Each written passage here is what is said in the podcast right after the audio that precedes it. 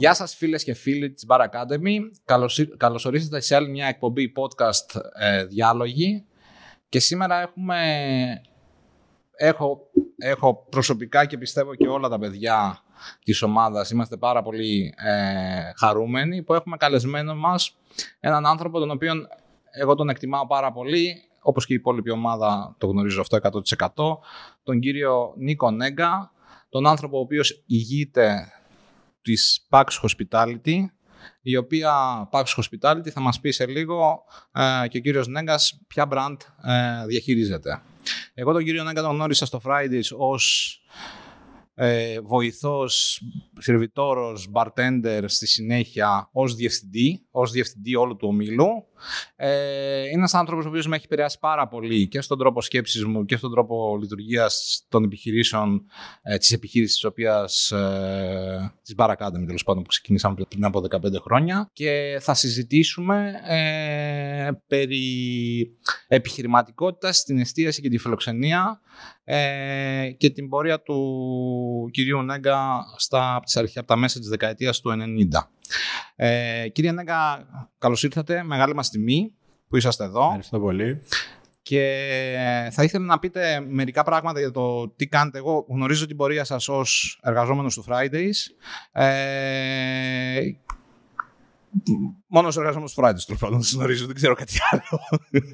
και επειδή τα είχαμε, είχαμε συζητήσει και λίγο παραπάνω, τουλάχιστον για μένα ήταν πολύ αυτό σε διάφορα ανοίγματα τα οποία είχαμε κάνει μαζί με, το, με τον όμιλο του Fridays.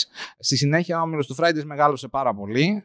Ε, Σας παρακολουθώ Βλέπω δηλαδή τι, τι, γίνεται στην αγορά. Ε, εντάξει, εγώ είμαι μεγάλος φαν και της ε, επιχείρησης και του brand, αλλά γενικότερα της δουλειάς σας ως επαγγελματίας. Οπότε θα ήθελα να πείτε μερικά πραγματάκια έτσι ώστε και εγώ να ξέρω, να γνωρίσω, αλλά και το κοινό μας να ακούσει σχετικά με το τι έχετε κάνει στην εστίαση και τι είσαστε στην εστίαση, τέλος πάντων. Έτσι. Ωραία, και γιατί εγώ το θεωρώ τόσο μεγάλο πράγμα το οποίο είστε εδώ. Ξεκίνησα, ξεκινήσαμε το, στην ουσία το 1996 συνάντησα τον κύριο Παναγιώτη Ξενόπουλο ο οποίος εκείνη την εποχή είχε αποφασίσει να φέρει το Friday στην Ελλάδα ε, και εγώ μόλις είχα σταμάτησει την προηγούμενη μου εργασία και γνωριστήκαμε. Το Fridays το είχα δει σαν φοιτητή στην Αμερική νωρίτερα. Μου είχε αρέσει πάρα πολύ σαν κόνσεπτ και είχα θεωρήσει τότε ότι είναι ένα από τα ελάχιστα που θα πετύχει στην Ελλάδα. Οπότε κάπως θα έφερε τύχη κάποια χρόνια αργότερα και συναντήσαμε με τον κύριο Ξενόπουλο το 1996 μου λέει θα φέρω το Fridays στην Ελλάδα, ψάχνω κάποιον να με βοηθήσει, να μπει στην επιχείρηση κλπ. Δεν είχα προηγούμενη επαγγελματική εμπειρία, μόνο σαν ε, παρατηρητής. Ε, και επειδή και μου άρεσε το Fridays και επειδή με τον κύριο Ξενόπουλο είχαμε μια εύκολη από την αρχή επικοινωνία και σε αυτά που συζητήσαμε είχαμε κοινές αξίες, ε, αποφάσισα να μπω σε αυτό το, το εγχείρημα τότε, το οποίο τότε ήταν ε, για τα ελληνικά δεδομένα πολύ μεγάλο.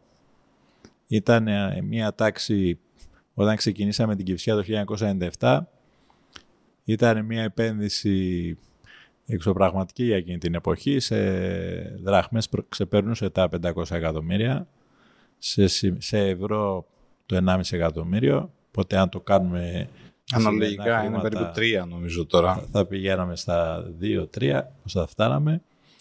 Ε, πλην όμως το Friday ήταν πολύ γνωστό σε ένα μέρος του ελληνικού κοινού και ειδικά σε αυτούς που είχαν ζήσει ή σπουδάσει στο εξωτερικό.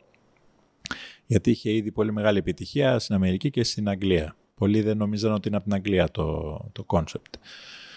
Οπότε ξεκινήσαμε το 97, τότε σαν Director of Operations εγώ η επιτυχία από την πρώτη μέρα ήταν πολύ μεγάλη, πέραν κάθε προσδοκίας. Ε, οπότε σιγά σιγά και αφού μπορέσαμε μετά μια πολύ δύσκολη αρχή εκεί στην Κηφισιά να μπούμε σε μια κανονική πορεία, σιγά σιγά μετά αναπτύξαμε την εταιρεία ε, και φτάσαμε 25 χρόνια μετά, 26 χρόνια μετά, να είμαστε, εξακολουθούμε να είμαστε ένα ηγετικό brand στην STS. Εγώ στην πορεία μετεξελίχθηκα, έγινα και μέτοχος στην εταιρεία. Η εταιρεία σήμερα εκτός από το Fridays, που είναι 9 καταστήματα, 7 Αθήνα, 2 Θεσσαλονίκη, λειτουργεί τα Pax Burgers, που είναι 3 burger, burger καταστήματα, 2 στη Θεσσαλονίκη και 1 στην Αθήνα. Λειτουργεί το Ναπολιτίβο, που είναι ιταλικό εστιατόριο με ναπολιτάνικη πίτσα στο Φλίσβο.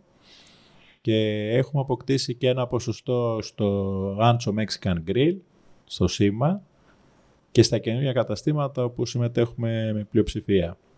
Οπότε προσπαθούμε πέρα από το Fridays, το οποίο έφτασε σε ένα μέγεθος που δεν μπορεί να δώσει πολύ μεγάλη ανάπτυξη στο μέλλον.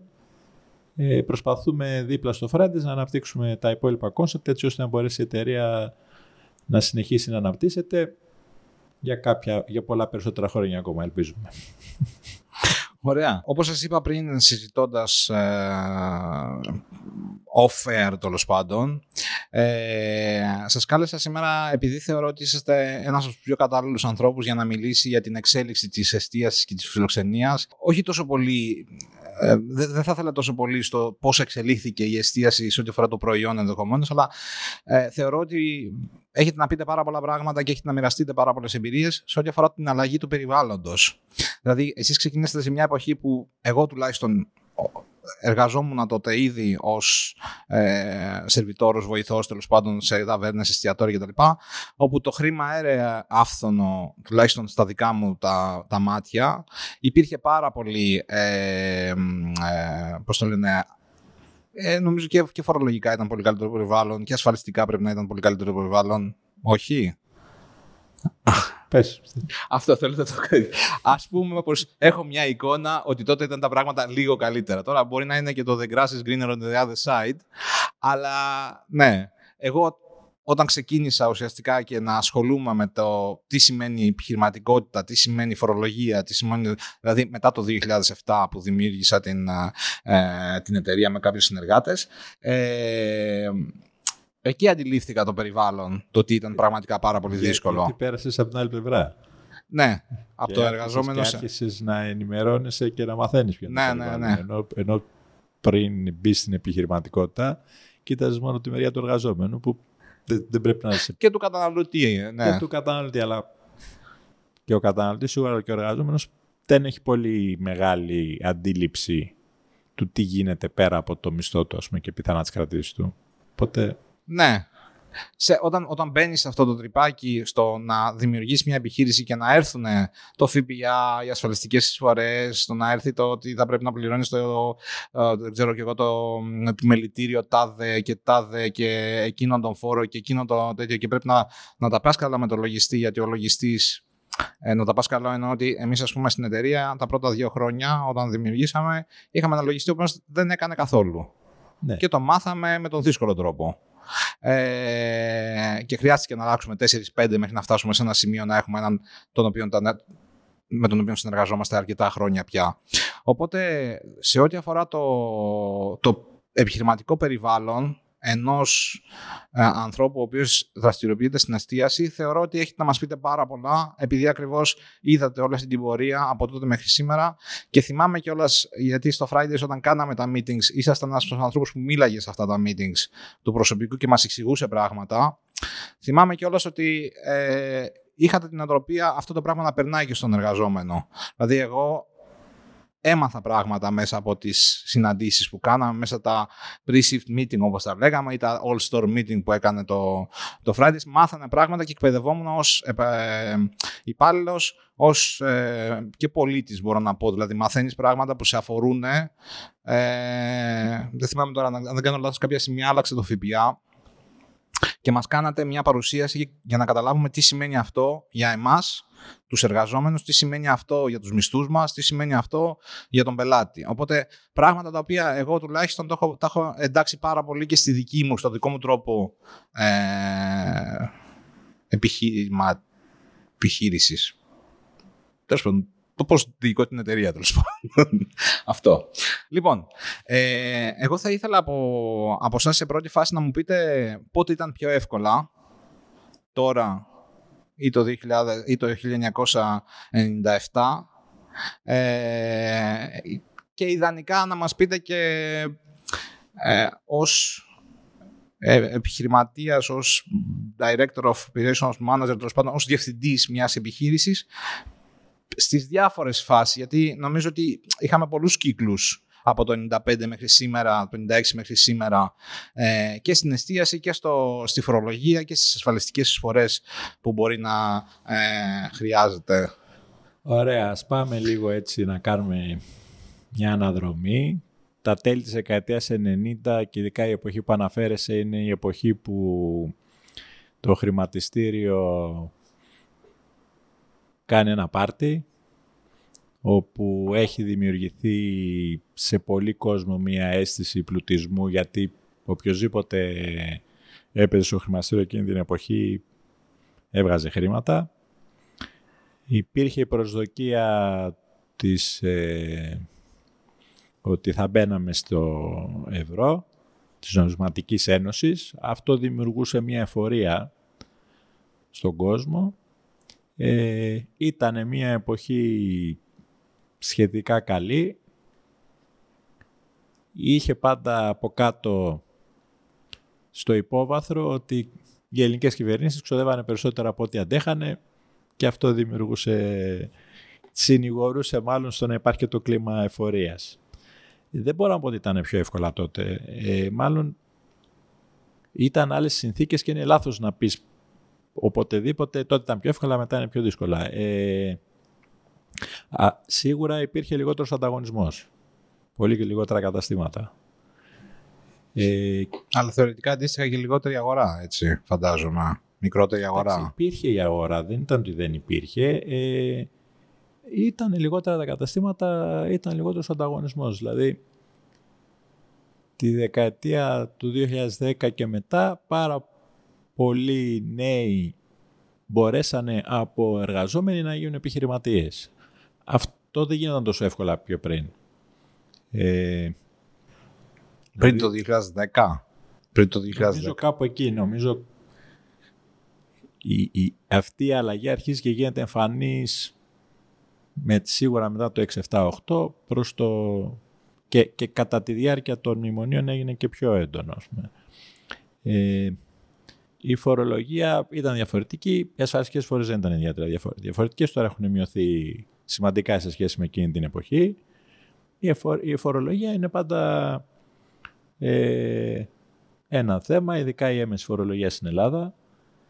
Τώρα από εκεί πέρα υπάρχει ένα πλαίσιο μέσα στο οποίο λειτουργούν οι επιχειρήσεις.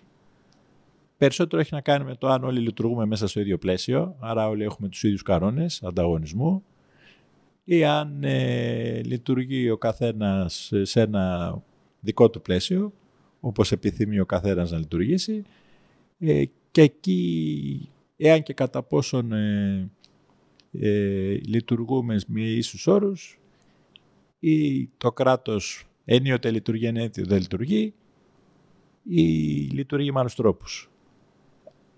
Ούτε, έχει αλλάξει, ούτε αυτό έχει αλλάξει πάρα πολύ και τότε υπήρχαν ε, επιχειρηματίες που κινούντουσαν εκτός πλαισίου και κάποιοι ίσως λιγότεροι που ήταν εντός πλαισίου και σήμερα εξακολουθεί αυτό το... Εκτός νομικού, φορολογικού, ναι, ασφαλιστικού δηλαδή, πλαισίου. Ναι, να, να, να, να έχεις, ας πούμε, να, να, να ακολουθείς τους κανόνες του Δήμου, να ακολουθείς τους κανόνες της φορολογίας, να ακολουθείς τους κανόνες των ασφαλιστικών. Ναι. Δηλαδή να είσαι νόμιμος 100% σε όλα.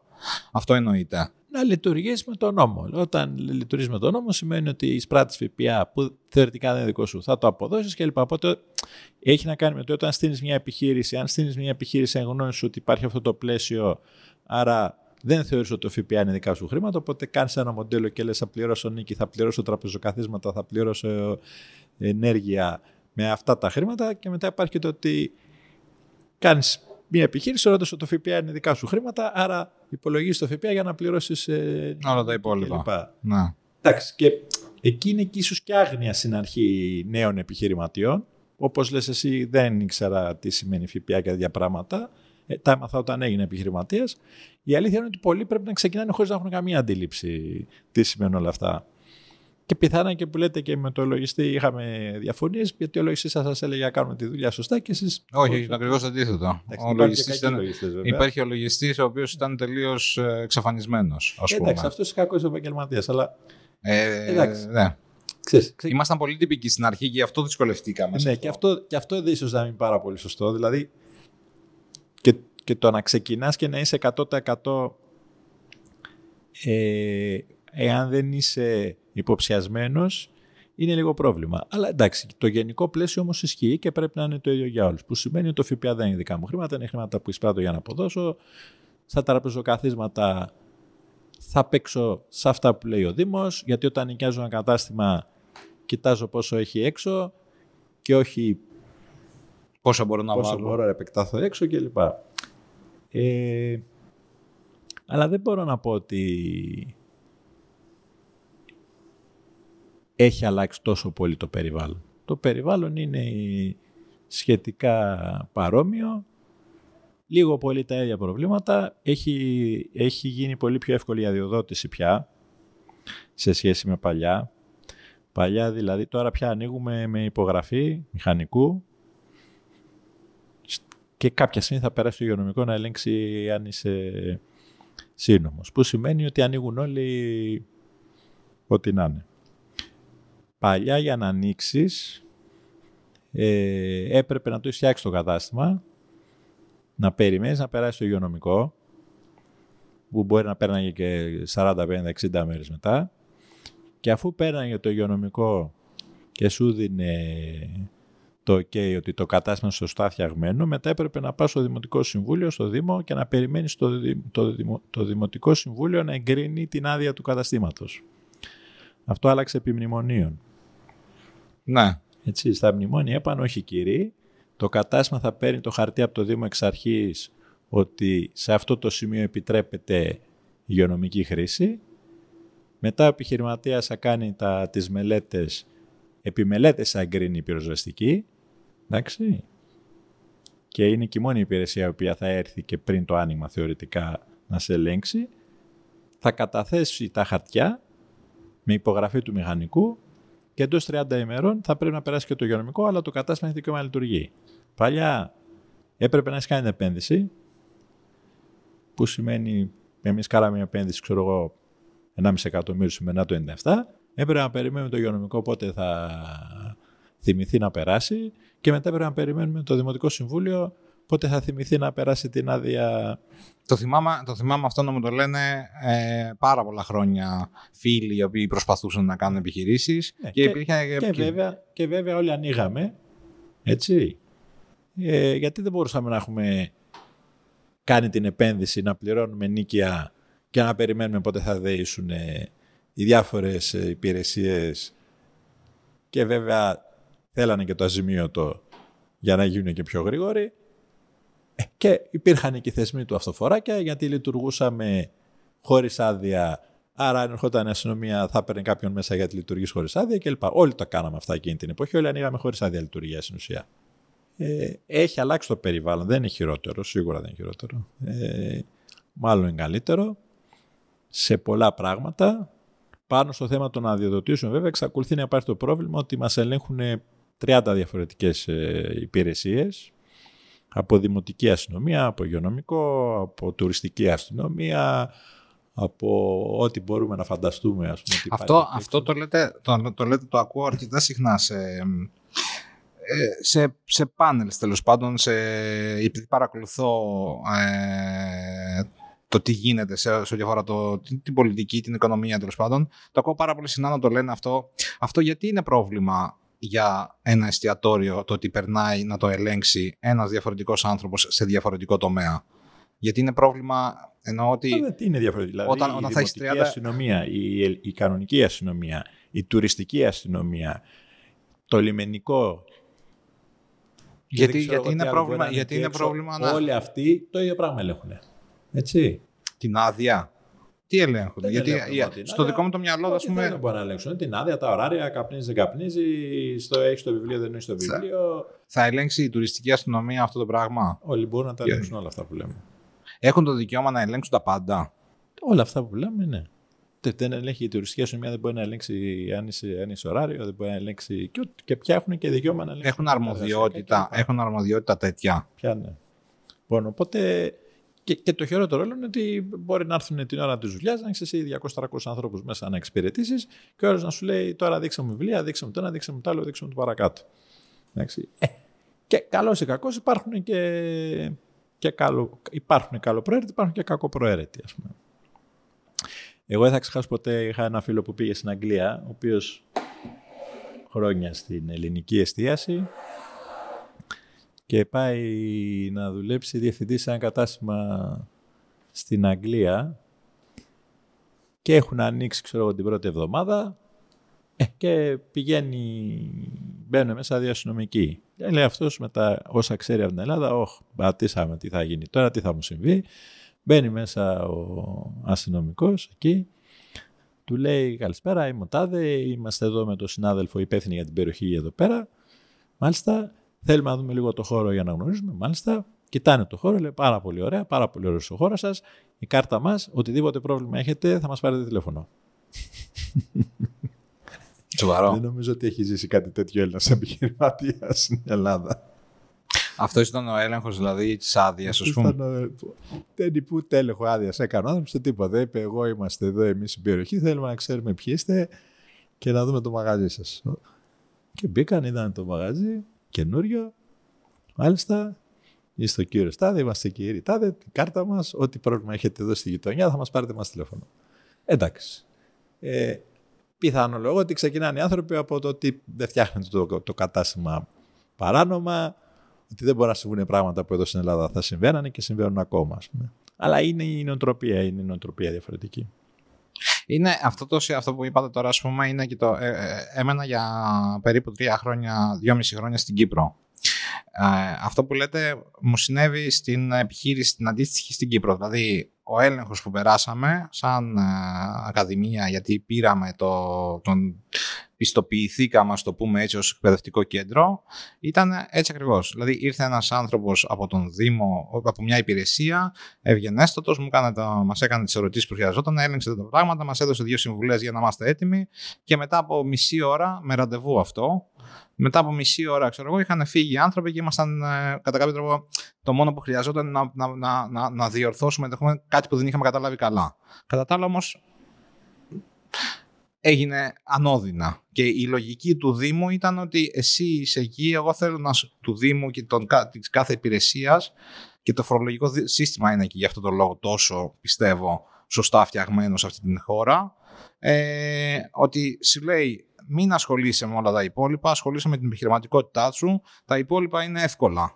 Ναι. Εύκολα να χειριστείς τους φόρους, εύκολα να χειριστείς τις ασφαλιστικές εισφορές, εύκολα να μιλήσεις με τις υπηρεσίες, εύκολα να. Δηλαδή, όλο αυτό το πράγμα εκεί ήταν χαρά να είσαι επιχειρηματίας. Ε, στην Ελλάδα είναι αρκετά πιο δύσκολο. Δηλαδή, στην Ελλάδα, αν δεν έχεις έναν καλό λογιστή, ο οποίος να ξέρει όλα αυτά τα shortcuts που χρειάζεται να σου κάνει τη ζωή σου πιο εύκολη, τουλάχιστον εγώ αυτό έχω καταλάβει, ή να αναλαμβάνει όλο το κομμάτι της γραφειοκρατίας αυτός. και ο επιχειρηματίας να είναι ενημερωμένος. Ε, η, δική μου, η δική μου η εμπειρία ήταν ε, ένα από τα χειρότερα πράγματα που είχα σε σχέση με το δημόσιο ήταν ότι εμείς ασφαλιζόμασταν τότε στον ΟΑΕ, ο ΟΑΕ, ΤΕΒΕ, τέλος πάντων του παλιό ΤΕΒΕ. Ε, είχαμε λοιπόν την πρώτη περίοδο σαν εταιρεία, είχαμε εγώ σαν προσω, προσ, πρόσωπο τέλος πάντων επιχειρηματίας, είχα κάποια, ε, κάποιες ε, ε, εισφορές, χρώσταγα κάποια χρήματα τα οποία χρειαζόταν για, τον, ε, για το ΤΕΒΕ. Είχα πάει λοιπόν να διορθώσω την κατάσταση στο ΤΕΒΕ. Ε, είχα πάει εκεί. Καταρχήν, στη συγκεκριμένη υπηρεσία σε κοιτάγανε λες και είσαι εγκληματίας. Στους εμπελόκηπους εδώ ήταν αυτό. Είχα να πάω πολλά χρόνια. Δεν χρειαζόταν γιατί όλα τα πράγματα λειτουργούσαν πάρα πολύ καλά. Απλά χρειαζόταν να πάω εγώ αυτοπροσώπω για να βγάλω δημόσια. Ήθελα να βγάλω, διαβα... Ε, ήθελα να βγάλω βιβλιάριο, βιβλιάριο υγείας, δεν λέγεται αυτό το... το. Ένα βιβλίο που σου γράφουν κάποτε πριν την Άιλ, τέλος πάντων. Αυτό.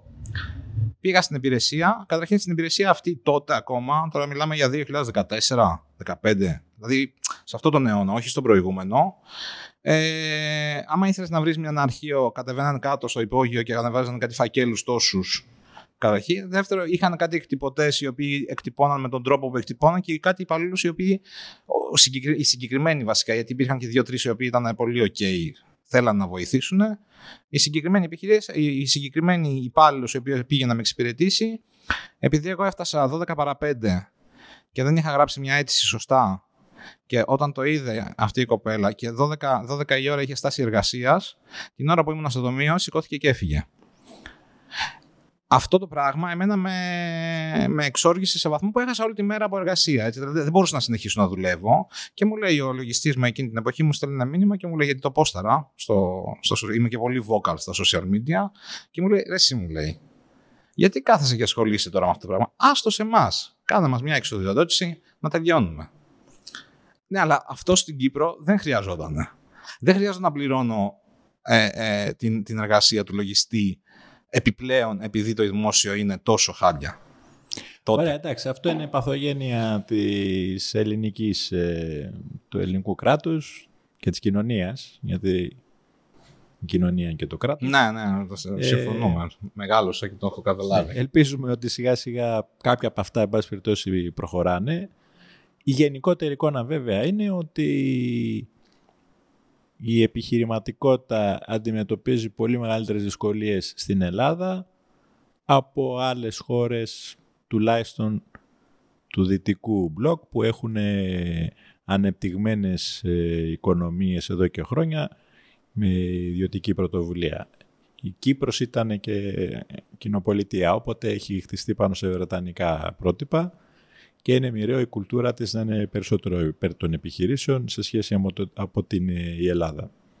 Ε, η Ελλάδα ήταν, ε, είναι μάλλον, ε, αντιμετωπίζει την επιχειρηματικότητα πάντα σκεπτικά, αρνητικά, ε, σε ένα βαθμό.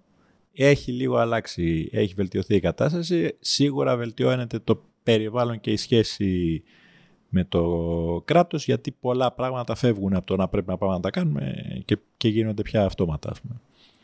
Αλλά το γενικότερο πλαίσιο νομίζω είναι ότι είμαστε καλύτερα από πριν από 25 χρόνια όσον αφορά τη λειτουργία και τις πόσες ενέργειες έχουμε να κάνουμε όσον αφορά το δημόσιο.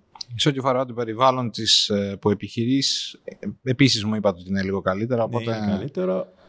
Από την άλλη το δημόσιο πάντα προσπαθεί να δικαιολογήσει την ύπαρξή του και ενώ διάφορα πράγματα που είχαν απλοποιηθεί κατά τα μνημόνια τώρα έρχονται πίσω σιγά σιγά και προσπαθούν να πάρουν πάλι έλεγχο δεξιά και αριστερά. Και έρχονται και άλλα μέτρα που είναι μπροστά μας τα οποία θα μας δυσκολέψουν αρκετά Θέλετε να μου πείτε μερικά... την καθημερινότητά μας μερικά πράγματα από αυτά τα οποία αλλάζουν ή θέλουν να αλλάξουν. Θα πω εγώ, ας πούμε, για παράδειγμα, έχουν ψηφίσει και θέλουν να εφαρμοστεί η διαχείριση των απορριμμάτων και να έχουμε για τα βρόσιμα χωριστά τρεις κάδου διαφορετικούς κλπ. Ωραία, να τους έχουμε εμείς και πού θα τους πάμε. Κανένας Δήμος δεν είναι έτοιμος να το αντιμετωπίσει αυτό το πράγμα. Οπότε κινδυνεύουμε, ας πούμε, από το 24 να έρχονται και να μας λένε γιατί δεν έχετε χωριστά τους κάδους μέσα στο κατάστημα και γιατί δεν κάνετε διαλογή κλπ. Να την κάνουμε στη διαλογή. Και πού θα τα πάω τα, τα σκουπίδια όταν ο Δήμος δεν έχει κάνει την αντίστοιχη προετοιμασία. Και αυτό γίνεται συνέχεια, όπως έγινε και με τα πλαστικά. Τέλος για το πλαστικό, ε, το οποίο έχει καταλήξει η μισή να το εισπράττουν κανονικά και να το αποδίδουν. Αλλά στις επιχειρήσεις οι οποίες θέλουν να λειτουργούν μέσα στον τρόπο γραφειοκρατία τους δημιουργούν κλπ. κλπ. Υπάρχει ένα συνεχές, συνεχές γαϊτανάκι, όπου από τη μία προσπαθούμε να διώξουμε γραφειοκρατία και από την άλλη πάντα θα βρούμε τρόπο να δημιουργήσουμε καινούργια. Και ειδικά στην εστίαση που ε, είναι και μια λειτουργία συνεχής, αδιάκοπη. Ε, δεν είναι μια λειτουργία πάμε στο γραφείο το πρωί, φεύγουμε το απόγευμα, πέντε μέρες. Ε, οπότε σε μια συνεχή λειτουργία ε, 7 ημέρη χωρίς διακοπής ποτέ, το να αντιμετωπίζεις και τα γραφειοκρατικά θέματα είναι πολύ πιο επίπονο και δύσκολο από μια λειτουργία που μπορεί να τα κάνει τα πράγματα με μια σειρά. Γιατί εμείς πάντα έχουμε σαν προτεραιότητα την εξυπηρέτηση του καλεσμένου, την εξυπηρέτηση του ανθρώπου που έχουμε απέναντί μας και σε δεύτερη μοίρα όλο το υπόλοιπο κομμάτι από πίσω. Έτσι, γιατί πάντα είμαστε εμείς είμαστε αντιμέτωποι με κάποιον άνθρωπο μπροστά μας που πρέπει να εξυπηρετηθεί. Οπότε, οπότε εμείς όταν λειτουργούμε, εκεί είναι το μυαλό μας. Γι' αυτό και λέω το να μπαίνουμε μέσα 30 υπηρεσίες ό,τι ώρα τους καπνίσει και ειδικά την ώρα της δουλειάς, είναι απαράδεκτο κατά με, ας πούμε, γιατί εκείνη την ώρα εμείς θέλουμε να κάνουμε κάτι διαφορετικό. Δεν είμαστε εκεί για να, για να Θεωρείτε... Έχουμε τον κάθε ένα που έρχεται να σου μαγαζί να ελέγξει. Ας πούμε, Θεωρείτε ότι σε αυτό το θέμα, δηλαδή, ε, θα, ε, εγώ έχω ακούσει αντίστοιχα προβλήματα, ας πούμε, σε ό,τι αφορά τη μουσική, σε ό,τι αφορά το θέμα του, ε, του ωραρίου, του σε καταστήματα, γιατί έχω ακούσει αρκετά πράγματα ε, προβληματικά, τα οποία δεν κάνουν κανένα νόημα και δημιουργούν τρύπες ε, για έλεγχο, για παραβάσεις, για Εντάξει, διάφορα πράγματα. αυτό ισχύει και πάλι δεν είναι μόνο πρόβλημα εστίασης, δηλαδή οι δημόσιοι φορείς ε, μάχονται για να διατηρούν γκρίζε ζώνες.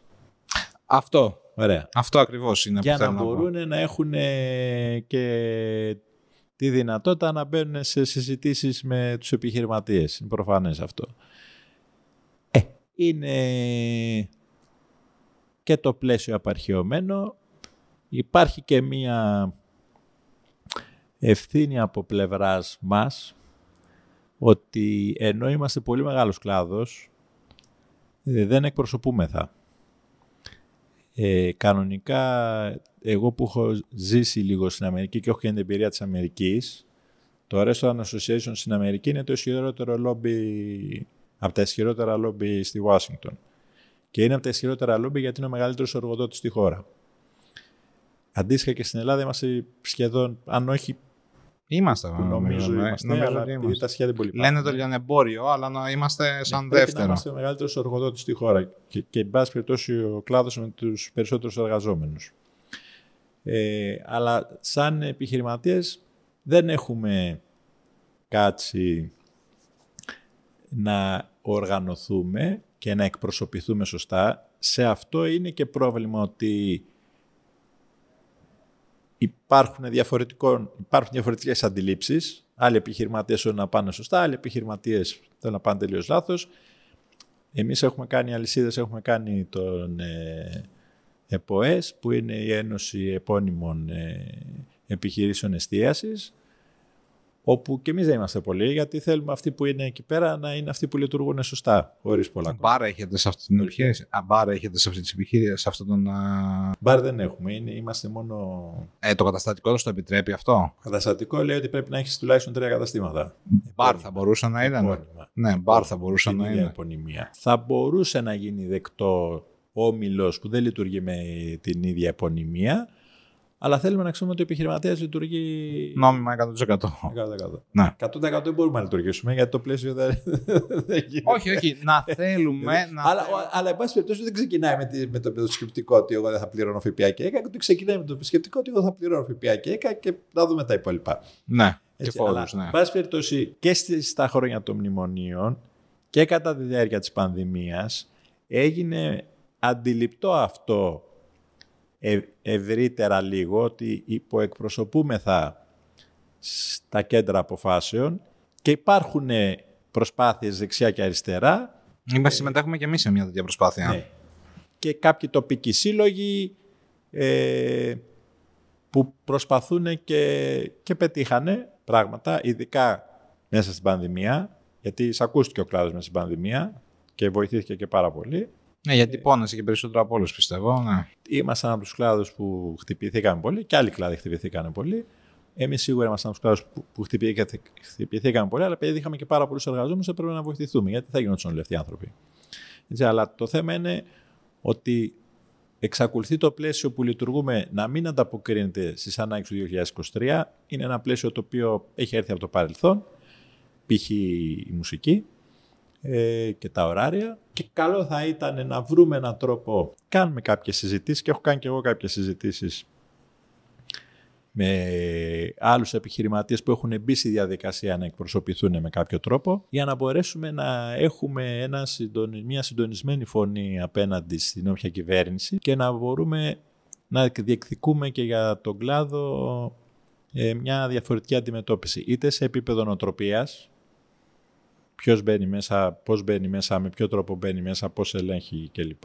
Είτε ξεκάθαρα και στο νομοθετικό πλαίσιο το οποίο πρέπει να αναγνωρίσει και να αναγνωρίζει ε, τις δυσκολίες της εστίασης και να μην ε, μας αντιμετωπίζει και να μην αντιμετωπίζει ομοιογενώς όλους, όλη την... Ε, μάλλον η νομοθεσία να μην είναι ομοιογενής για όλους τους κλάδους, αλλά να, να κατανοήσει και να μπαίνει και σε κομμάτια κλάδων όπως η εστίαση που έχει μια μεγάλη διαφορετικότητα. Αυτό το, αυτό το, αυτός ο, ο σύλλογος τον οποίο έχετε κάνει με τις επόμενες... Ε, δεν δε συγκράτησα το, το τίτλο. Ξέρω, την, ξέρω τον ε, σύνδεσμο, τον έχω ακούσει γιατί εμείς σαν ε, Athens Barso, εγώ προσωπικά η Bar βασικά και το, το, το Athens Barso σαν θεσμός συμμετέχουμε σε μια συμμαχία, συμμαχία για τη χωρέκα όπως λέγεται όπου έχουμε κάποια αιτήματα ναι. συνολικά τα οποία αιτήματα είναι που αφορούν το κομμάτι του ειδικού φόρου κατανάλωσης γιατί συμμετέχει σε αυτό τον όμιλο, σε, αυτό το, σε αυτή τη συμμαχία συμμετέχει και ο Πανελ, Πανελλήνιος Οργανισμός Ξενοδοχείων, κάπως έτσι λέγεται. ΣΕΤΕ. Ε; ΣΕΤΕ. Όχι, ο ΣΕΤΕ είναι κοινωνικός εταίρος. Είναι νομίζω πιο, πιο ψηλά το τέτοιο. Είναι ο Πανελλήνιος Σύνδεσμος, Πανελλήνια Ομοσπονδία Ξενοδοχείων, POX. Ο POX. Ο POX υπό ΕΣΕ συμμετέχει, που νομίζω ναι. ότι είναι και ο κοινωνικός εταίρος για την εστίαση. Ο ΕΣΕ είναι κοινωνικός εταίρος. Ε, Εσείς ανήκετε, στη, είσαστε μέλος της ΠΟΕΣΕ, ας πούμε, σε εκπροσωπείστε από αυτούς. Όχι, όχι, γιατί δεν επιθυμούσαμε να γίνουμε κοινωνικοί εταίροι. Το εξετάζουμε. Θεωρείτε δηλαδή ότι σε αυτό, αυτό είναι πάρα πολύ ωραίο μεταξύ, άσχετο από το και δεν πήγαινα για αυτή τη συζήτηση, αλλά είναι πάρα πολύ ενδιαφέρον. Δηλαδή τώρα αυτό που κάνετε σαν, σαν σύνδεσμος είναι να σε εισαγωγικά να δημιουργήσετε ε, ένα union, να το πούμε έτσι, για να μπορείτε να μιλάτε ναι. με την... Ε, με Έχουμε δημιουργήσει ένα union για να μπορούμε να συναντιόμαστε με τους εκάστοτε υπουργούς και λοιπά και να θέτουμε τα αιτήματά μας. Και κατά διάρκεια της πανδημίας παίξαμε πολύ μεγάλο ρόλο σε όσα γίνανε, όπως παίξαν πάρα πολύ μεγάλο ρόλο και στη μείωση του ΦΠΑ από 24% στο τρόφιμο στο 13% το οποίο ανεβοκατέβηκε εν πάση περιπτώσει κατά τις εποχές των μνημονίων και τελευταία φορά μειώθηκε από την κυβέρνηση ΣΥΡΙΖΑ τον Απρίλιο του 19 όσον αφορά το τρόφιμο και ενώ το ρόφιμο ποτό, το ρόφιμο μάλλον το μη αλκοολούχο, εξακολουθεί να παραμένει σε προσωρινή μείωση. Και αν δεν ξέρει ο κλάδος, είναι προσωρινή μείωση και ενδέχεται τον Ιανουάριο να, να, να επιστρέψει το 24%. Οπότε όσοι μας ακούνε, καλό είναι να ενεργοποιηθούν. Ωραία. Εγώ, εγώ, εγώ σε αυτό, επειδή είναι. Ενώ, ενώ ενδεχομένως το πήγαινα για άλλο, πιθανό να μπορεί η συγκεκριμένη εκπομπή να είναι λίγο πιο σε, σε πιο πάνω επίπεδο, τέλος πάντων, πιο πάνω εννοώ να συζητήσουμε για λίγο πιο μεγάλα θέματα από το κομμάτι του, όχι μεγάλα, πιο φιλοσοφημένα θέματα σε ό,τι αφορά την εστίαση. Δηλαδή τώρα, ε, ε, ε, η, η εστίαση, η, το συγκεκριμένο κομμάτι που το οποίο θέλετε να, να, να κάνετε, θα μπορούσε, τώρα είναι πρακτικό αυτό που ρωτάω και γιατί θα μας ακούσουν 200, 300, 500 επιχειρηματίες που μπορεί να ενδιαφέρονται να γίνουν μέλη κιόλας του συγκεκριμένου ε, τέτοιο. Εμένα, ας πούμε, μου έχουν ζητήσει πάρα πολλοί άνθρωποι να μπω στη διαδικασία να δημιουργήσω κάτι παρόμοιο για τα bars. Ε, προσπαθώντας, τέλος πάντων σκεφτόμενος όλη αυτή τη διαδικασία, αυτό το πράγμα τουλάχιστον εμένα με δυσκόλευε γιατί υπάρχει μια, ε, υπάρχει μια δυσκολία στον κλάδο γενικότερα. Είναι αυτό το οποίο είπατε κι εσείς ότι όταν, επειδή εγώ θέλω να το κάνω σωστά από την αρχή, αυτό μπορεί να έχει θέματα. Αλλά έχω συζητήσει και υπάρχουν με ανθρώπους, επιχειρηματίες που έχουν 2, 3, 5, 10 μαγαζιά. Ε, άνθρωποι οι οποίοι κάνουν, έχουν επιχειρήσεις οι οποίες κάνουν εκατομμύρια και έχουν εκατοντάδες εργαζόμενους. Ε, οι οποίοι θέλουν κάτι τέτοιο. Θέλουν να μεγαλώσει αυτό. Θέλουν να, θέλουν να γίνει λίγο πιο. Γιατί συζητώντας πούμε, τα νούμερα της συμμαχίας όταν συζητάγαμε, ε, έχουμε περίπου 500.000 εργαζόμενους σαν κλάδος. Να μου φαίνεται λίγο υπερβολικό. 400, 470. Ε, να βάλουμε, και αν βάλουμε μέσα και ξενοδοχείο υπαλλήλους. Όχι, όχι. Είναι, είναι, είναι εστίαση, είναι εστίαση ε, και είναι εστίαση από το... Τέλος πάντων, δεν, δεν έχει σημασία. Ε, είναι, είναι, είναι μεγάλο. Το νούμερο είναι μεγάλο και είναι πολύ μεγάλο νούμερο. Θυμάμαι δηλαδή ότι όταν έκανα την παρουσίαση πέρσι που συζητάγαμε, κάναμε πέρσι στο Μπάρσο, στο Athens Bar Show κάναμε μια παρουσίαση που έλεγε σχετικά με, το, με τη σημασία του κλάδου μας ε, για την οικονομία την ελληνική. Και είχε έρθει ο Ιωβέ, ο οποίος είχε κάνει ε, μια έρευνα, η οποία έρευνα έλεγε πράγματα τέτοιου στυλ μέσα. Ε, και στην, όχι στην ουσία, πρακτικά είμαστε ο δεύτερος, μεγα... θεωρούμαστε για την κυβέρνηση, ο δεύτερος μεγαλύτερος εργοδότης στη χώρα μετά τη Λιανική. Τώρα, η Λιανική είναι και τι να πω, και το βεζινάδικο, ας πούμε. Δεν ξέρω, φαντάζομαι. Αλλά Όχι, θεω... δεν είναι το βεζινάδικο. Δεν ξέρω τα σούπερ μάρκετ αν θα θεωρούν λιανική. Πολύ πιθανό.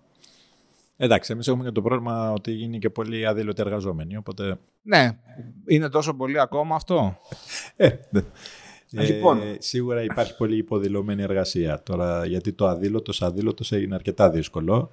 Με το δεκάρικο. Ε, ναι, αλλά 10 χρόνια. Στα νησιά εκ των πραγμάτων δηλαδή. Και Από την άλλη όμως, ε, βασικά να κλείσω ότι αυτό που θέλω να σας ρωτήσω σε πρώτη ναι. φάση και μετά να σας πάω και στο επόμενο ναι. επίπεδο, το οποίο επίσης έχω κάποιες σκέψεις. Εν τω μεταξύ, μάλλον θα χρειαστεί να κάνουμε άλλη εκπομπή για τα υπόλοιπα θέματα που ήθελα. ε, Έχουμε λοιπόν το. Είναι κάποιος ο οποίος είναι ένας επιχειρηματίας, ο οποίος βλέπει αυτό το πράγμα το οποίο βλέπετε κι εσείς, έχει αυτό το όραμα για την εστίαση. Εγώ είμαι ένας τέτοιος επιχειρηματίας. Δεν έχω εστίαση, αλλά ε, ενδεχομένως στο μέλλον να αποκτήσω κάτι. Είναι κάτι το οποίο μου αρέσει πάρα πολύ. Το εστιατόριο συγκεκριμένα. Μην ακουστεί κανένας ότι θα ανοίξω μπαρ. Εστιατόριο θέλω να ανοίξω. Είναι το όνειρό μου. Ένα ποντιακό εστιατόριο συγκεκριμένα. Ε, λοιπόν, και θέλει να γίνει μέλος του συγκεκριμένου ε, συλλόγου. Και είναι στο προφίλ θεωρητικά του επιχειρηματία ή της επιχείρησης η οποία ταιριάζει. Ε; τι ΕΠΟΕ που είμαστε Ναι, ναι, ναι. Και θέλει να γίνει μέλος. Πρέπει, να είναι. Μεγάλη επιχείρηση πρέπει να είναι μεγάλη επιχείρηση και στα, στα πολλά να, να μπορούμε να πούμε ότι συμπλέουμε. Ωραία. Αυτός αυτός ο άνθρωπος, ο οποίος υπάρχουν πάρα πολλοί επιχειρηματίες ναι. που έχουν δύο και τρία καταστήματα. να... έρχεται, έρχεται και βρίσκει πληροφορίες πού. Υπάρχει ο σύνδεσμος, λειτουργεί. Υπάρχει γενικός διευθυντής και θα πρέπει να μιλήσουμε με τον γενικό διευθυντή Διαβάζει το καταστατικό στο site. Ορίστε. Διαβάζει το καταστατικό στο site, βλέπει αν ταιριάζει. Ναι, ναι η αλήθεια είναι δεν το έχω δει ποτέ στο site, αλλά φαντάζομαι υπάρχουν αυτά τα πράγματα. Εν πάση περιπτώσει, αν μην υπάρχει στο site, σίγουρα θα το δοθεί. Και, ε... έρχεται, και έρχεται και δηλώνει συμμετοχή, μιλάει, περνάει από κάποιον έλεγχο, φαντάζομαι, και εφόσον τηρεί το προφίλ, πληρώνει πρέπει... μια συνδρομή με βάση το τζίρο. Πρέπει τα μέλη τους, του συνδέσμου, της Ένωσης, Ένωση είναι, πρέπει τα μέλη της Ένωσης να αποδείχνουν να, να ψηφίσουν υπέρ της συμμετοχής τους. Έχουμε αρνηθεί. Α, ναι. Έχουμε αρνηθεί. Στο ΣΕΤΕ, εμείς ναι. είμαστε μέλη στο ΣΕΤΕ, ναι. σαν επιχείρηση. Στο ΣΕΤΕ. Ο ΣΕΤΕ είναι και κοινωνικός εταίρος. Ναι, ναι, αλλά ακριβώς με την ίδια φιλοσοφία ξεκίνησε, νομίζω. ΣΕΤΕ. Όχι, είναι, είναι κοινωνικός εταίρος, αλλά ναι. ξεκίνησε ακριβώς με την ίδια φιλοσοφία όπως ξεκινήσατε κι εσείς με τα ξενοδοχεία και τον τουρισμό γενικότερα. Ε, στον ΣΕΤΕ, ας πούμε, εάν πληρείς τις προδιαγραφές των κανονισμών. Ε, δηλώνεις, Εμείς βάζουμε και ένα θέμα να λειτουργεί σωστά, το οποίο είναι λίγο γκρι. Έχουμε υπογράφει, υπογράφεις κώδικα διδολογίας στο Εντάξει, ναι, αλλά επειδή είμαστε στην αγορά, ξέρουμε ποιοι επιχειρηματίες λειτουργούν. Εφόσον αυτός θέλει να λάβει. Ε, εφόσον, όχι, λέμε, λέμε ας, ξεκινήσουμε, ας ξεκινήσουμε από το κομμάτι του ε, ότι αυτές οι επιχειρήσεις είναι 3, 5, 7, 10 και λειτουργούν σωστά, είναι σωστό το προφίλ. Δεν έχουμε θέματα γιατί εγώ νομίζω ότι ο λόγος που το κάνετε αυτό είναι επειδή είναι, ε, λειτουργεί ανταγωνιστικά Όχι, η συγκεκριμένη. Όταν πηγαίνουμε να συνομιλήσουμε στους φορείς. Δεν μπορούμε να μιλάμε για να έχουμε λερωμένη τη φοριά μας. Ναι. Ότι διεκδικούμε πράγματα γιατί τα πληρώνουμε. Όταν ζητάμε να μειωθεί ο ΦΠΑ, ζητάμε να μειωθεί ο ΦΠΑ γιατί είμαστε αυτοί που τον πληρώνουμε. Άμα πάει αυτός που δεν τον πληρώνει και ζητάει να μην, πλη... να μην μειωθεί απλά για να μην τρώει τα πρόστιμα, ας πούμε, εντάξει, έχει διαφορά. Οπότε εμείς θέλουμε αυτοί οι οποίοι προσπαθούμε να λειτουργήσουν μέσα στο πλαίσιο να διεκδικήσουμε το πλαίσιο να γίνει καλύτερο για μας. Αν και... είσαι ένας επιχειρηματίας που έχει αποφασίσει να λειτουργήσει εκτός πλαισίου, δεν, δεν συμπλέεις μαζί μας. Υπάρχουν, υπάρχουν πάρα πολλές επιχειρήσεις μικρές οι οποίες θα μπορούσαν να, να, να λάβουν ένα τέτοιο. Και εκεί θα χαθεί. Δηλαδή. Ε, ε, δεν πάμε να καταστήσουμε τον ΠΟΕΣΕ κλπ. Εμείς. Ίσως, ίσως όμως θα βοηθούσε αυτό. Επειδή, επειδή είμαστε επιχειρήσεις που θα μας ακούσουν και επειδή εκπροσωπούμε χιλιάδες εργαζόμενους, και επειδή μπορούμε να έχουμε μια βαρύτητα ακριβώς επειδή οι επιχειρήσεις είναι γνωστές και θα κάτσουν οι κυβερνήσεις να μας ακούσουν όχι πολιτικάντικα, όταν πάει Πρακτικά. ο ΠΟΣΕ και οποιοδήποτε συμμετέχει σε μια εκλογική διαδικασία και, και μπορεί να υπάρχει από πίσω και ένα υπόβαθρο και κομματικής, ε, κομματικού ελέγχου του οργάνου, του συνδέσμου, τι είναι αυτό, εκεί τα πράγματα αλλάζουν. Εμείς πηγαίνουμε ως ένωση επιχειρηματική, οι οποίοι βάζουμε προτάσεις στο τραπέζι, προσπαθούμε οι προτάσεις μας να είναι πάντα κοστολογημένες, προσπαθούμε επίσης οι προτάσεις να είναι ρεαλιστικές και να δείχνουν και στην κυβέρνηση ότι αυτό είναι το σωστό να γίνει και λοιπά. Και πολλές, από, πολλές προτάσεις μας έχουν εισακουστεί, άλλες προτάσεις μας έχουν πει παιδιά είναι ακριβό αυτό που ζητάτε, δεν μπορεί να γίνει. Όπως π.χ. ο ειδικός φόρος ε, στον καφέ. Ναι. Ωραία. Οπότε κάποιος ο οποίος είναι σωστός έρχεται, κάνει αίτηση Εντάξει, και με το βάση. καταστατικό είναι πρέπει να είναι επώνυμη αλυσίδα με την έννοια να λειτουργεί καταστήματα με μια επωνυμία. Μπορούμε να το συζητήσουμε αν θέλουμε να έχουμε και ομίλους που δεν λειτουργούν με την ίδια επωνυμία. Ωραία. Που έχουν Οπότε δηλαδή όποιος, 15. ο- όποιος ενδιαφέρεται σε αυτό το θέμα μπορεί να πάει να απευθυνθεί στο συγκεκριμένο, στη συγκεκριμένη Ε, ένωση, να κάνει μια αίτηση, σε ένα τηλέφωνο φαντάζομαι κάπου που θα βρει στο ίντερνετ Ναι. και να γίνει μέλος και αφού γίνει αυτό έχει μια συνδρομή Α η οποία συνδρομή Α φαντάζομαι του ζητάει και κάποια πράγματα να κάνει. Κάνετε σαν, σαν ένωση, κάνετε συναντήσεις, γενικές συνεδρεύσεις, Υπάρχει όλα μια τα... συνδρομή γιατί χρειάζονται χρήματα για να λειτουργούν οι ενώσεις. Στο, στο ΣΕΤΑ υπάρχει συνδρομή με βάση τον τζίρο σου. Εντάξει. Και εμείς με κατηγορίες το έχουμε κάνει.